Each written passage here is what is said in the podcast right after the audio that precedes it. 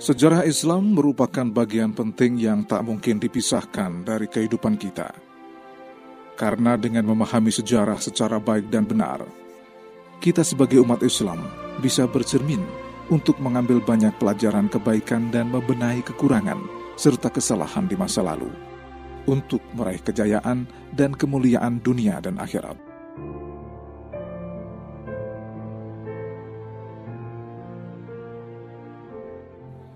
Abdullah bin Mas'ud radhiyallahu anhu pernah berkata, Orang yang beruntung adalah orang yang mengambil nasihat atau pelajaran dari peristiwa yang dialami orang lain.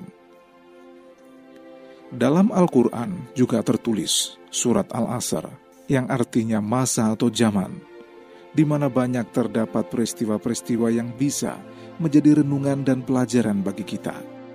بسم الله الرحمن الرحيم والعصر إن الإنسان لفي خسر إلا الذين آمنوا وعملوا الصالحات وتواصوا بالحق وتواصوا بالصبر Dengan nama Allah yang Maha Pengasih, Maha Penyayang. Demi masa, sungguh manusia berada dalam kerugian, kecuali orang-orang yang beriman dan mengerjakan kebajikan, serta saling menasihati untuk kebenaran, dan saling menasihati untuk kesabaran.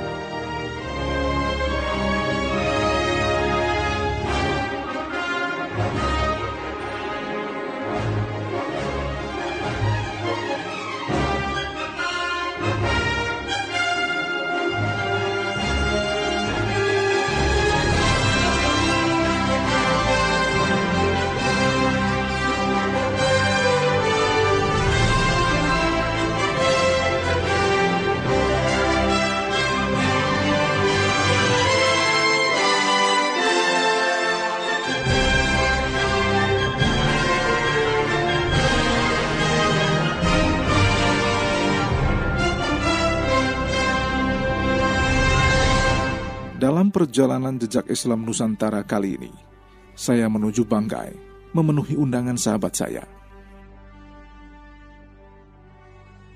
Puluhan tahun lalu, dia pernah bercerita.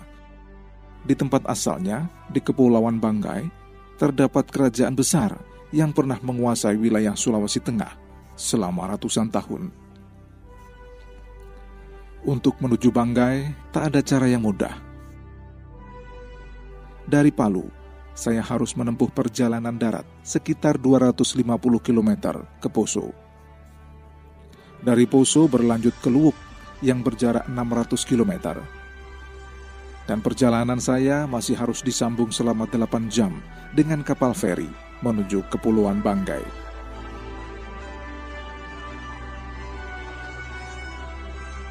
Inilah petualangan terberat dan menghabiskan waktu paling lama untuk menuju ke satu wilayah dalam ekspedisi Jejak Islam Nusantara, di mana saya harus menghabiskan waktu dua hari non-stop untuk menuju satu wilayah.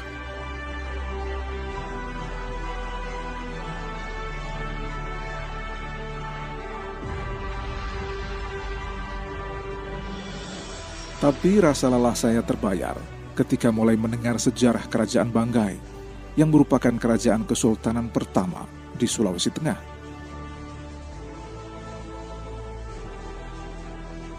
Bangunan Kesultanan Banggai sendiri ternyata masih berdiri kokoh di atas bukit dan menghadap ke arah pelabuhan serta lautan lepas.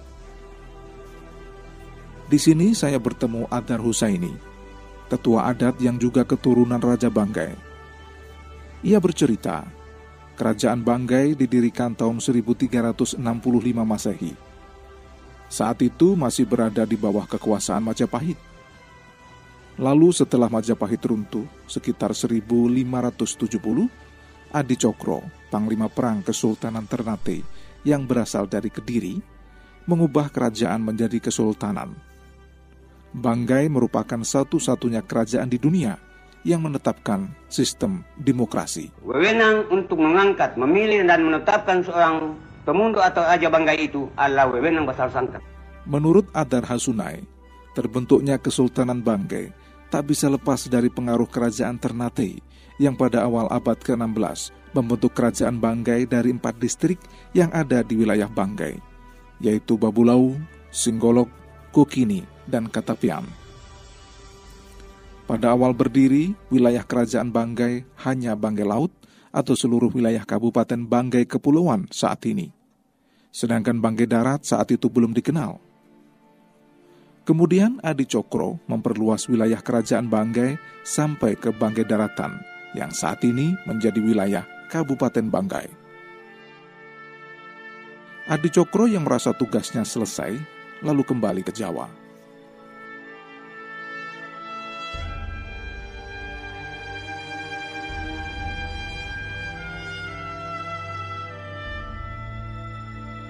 Raja atau Sultan Banggai pertama adalah Abu Kasim yang merupakan anak dari Adi Cokro. Sayangnya Abu Kasim meninggal saat melawan gerombolan bajak laut ketika sedang menempuh sebuah pelayaran.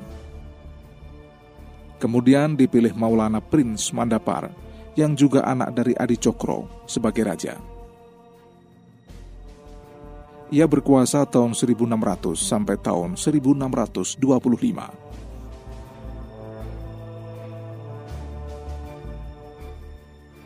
Dalam melaksanakan pemerintahan, raja dibantu oleh empat menteri, yaitu Mayor Ngopa yang merupakan raja muda, kapitan laut atau panglima perang, hukum tua atau ketua pengadilan hukum dan agama, serta joguku atau staf yang mengatur urusan dalam negeri kerajaan Banggai. Yang bertempat tinggal di Pulau Banggai itu adalah Jogugu sebagai pemerintahan umum yang membawahi Pulau Banggai, Labobo, Bangkong, dan Perobokan. Kemudian hukum tua membawahi Kepulauan Peling. Dan yang ketiga, Kapital Laut membawahi dari Luwuk, yaitu wilayah Banggai Darat, dari Luwuk sampai ke Batui, dan Mayangopa dari Luwuk sampai ke Buntu. Kerajaan Banggai memang tidak sepopuler kerajaan-kerajaan di Jawa. Hal itu disebabkan kesultanan ini tidak pernah menjajah daerah lain di wilayah Sulawesi lainnya, atau bahkan di bagian lain di Nusantara. Sistem pemerintahan kerajaan Banggai hanya dilakukan untuk mengurusi internal kerajaan sendiri.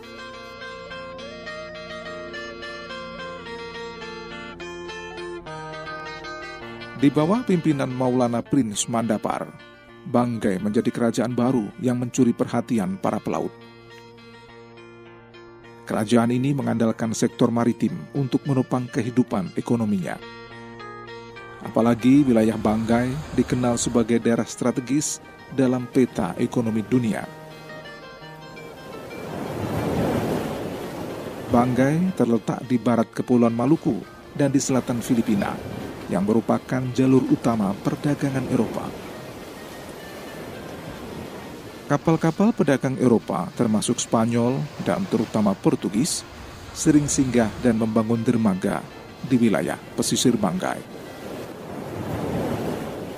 Agama Islam juga berkembang pesat di masa kepemimpinan Maulana Prince Mandapar.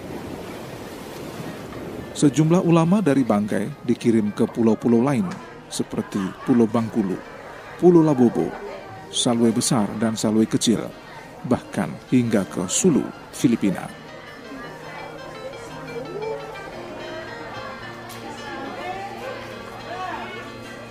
Orang asing pertama yang menginjakkan kaki di Banggai adalah laksamana armada Spanyol Andres de Urdanete di tahun 1532. Sebelum ke Banggai, ia telah singgah dan menjalin relasi dengan kerajaan Jailulu. Dari situlah, Urdanete mendapat informasi tentang keberadaan bandar perniagaan yang cukup besar di Banggai. Setelah Spanyol, giliran orang-orang Portugis yang menyambangi Banggai di tahun 1596 yang dipimpin Hernando Biatumente. Di tahun yang sama, armada dagang Belanda di bawah komando Cornelis de Houtman tiba di Nusantara. Kekuasaan Maulana Prince Madapar berakhir tahun 1601. Setahun kemudian, para pedagang Belanda mendirikan Vereniging Oost Indische Company atau VOC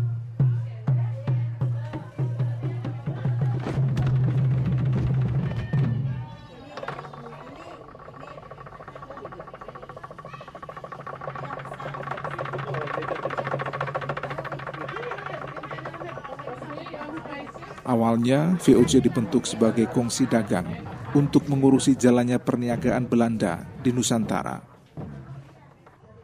Lambat laun, peran VOC kian meluas dengan menjalankan prinsip imperialis yang terpatri dalam prinsip 3G, yakni gold, yang berarti emas atau kekayaan, glory, kejayaan, wilayah atau kekuasaan, dan gospel, yakni menyebarkan agama mereka.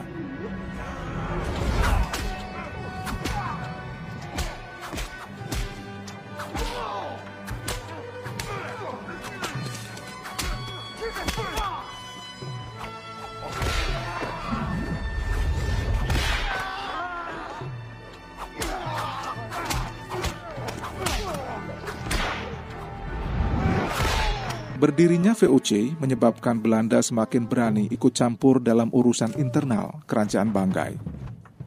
Hal itu menyebabkan para petinggi kerajaan gerah dan ingin melepaskan diri dari tekanan VOC. Perlawanan-perlawanan yang digerakkan oleh tokoh-tokoh kerajaan dan para ulama Banggai mulai bermunculan dan berlangsung cukup lama.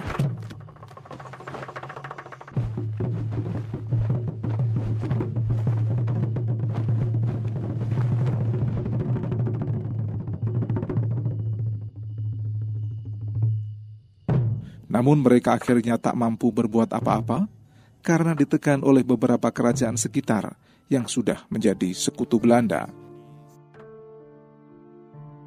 Hal itu menyebabkan selama ratusan tahun kerajaan Banggai berada dalam genggaman penjajah dan komoditi alamnya dikeruk habis-habisan.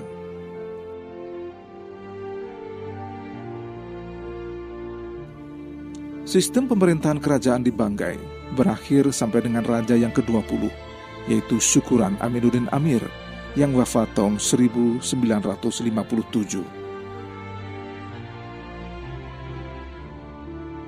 Ketika raja yang ke-21 Iskandar Zaman diangkat, Banggai menjadi kabupaten, sehingga sistem pemerintahan bukan lagi dipimpin oleh seorang raja, tapi oleh bupati. Namun masyarakat Banggai bertekad untuk mengenang heroisme para leluhurnya, serta menjaga situs dan peninggalan kerajaan Islam di Sulawesi Tengah ini. Karena rasa memiliki dan rasa tanggung jawab sebagai pewaris, sebagai generasi untuk melanjutkan cita-cita leluhur yang suci ini, maka kita wajib untuk melakukan itu. Kita korbankan waktu, harta, bahkan sekalipun e, nyawa pun dalam rangka untuk mengangkat, melestarikan budaya yang ditinggalkan oleh para leluhur. Dan hari ini kita berjuang untuk itu melestarikan bangunan keraton yang sudah ditinggalkan ini, kemudian melestarikan makam raja-raja, melestarikan segala situs-situs peninggalan yang sudah ada. Mudah-mudahan peninggalan-peninggalan para leluhur itu kita bisa kembangkan. Meski kebesaran kerajaan Banggai kini hanya tinggal jejaknya, tapi Basalo Sangkap tetap memilih raja untuk memimpin dan melestarikan peninggalan kerajaan Banggai agar tak hilang di telan zaman.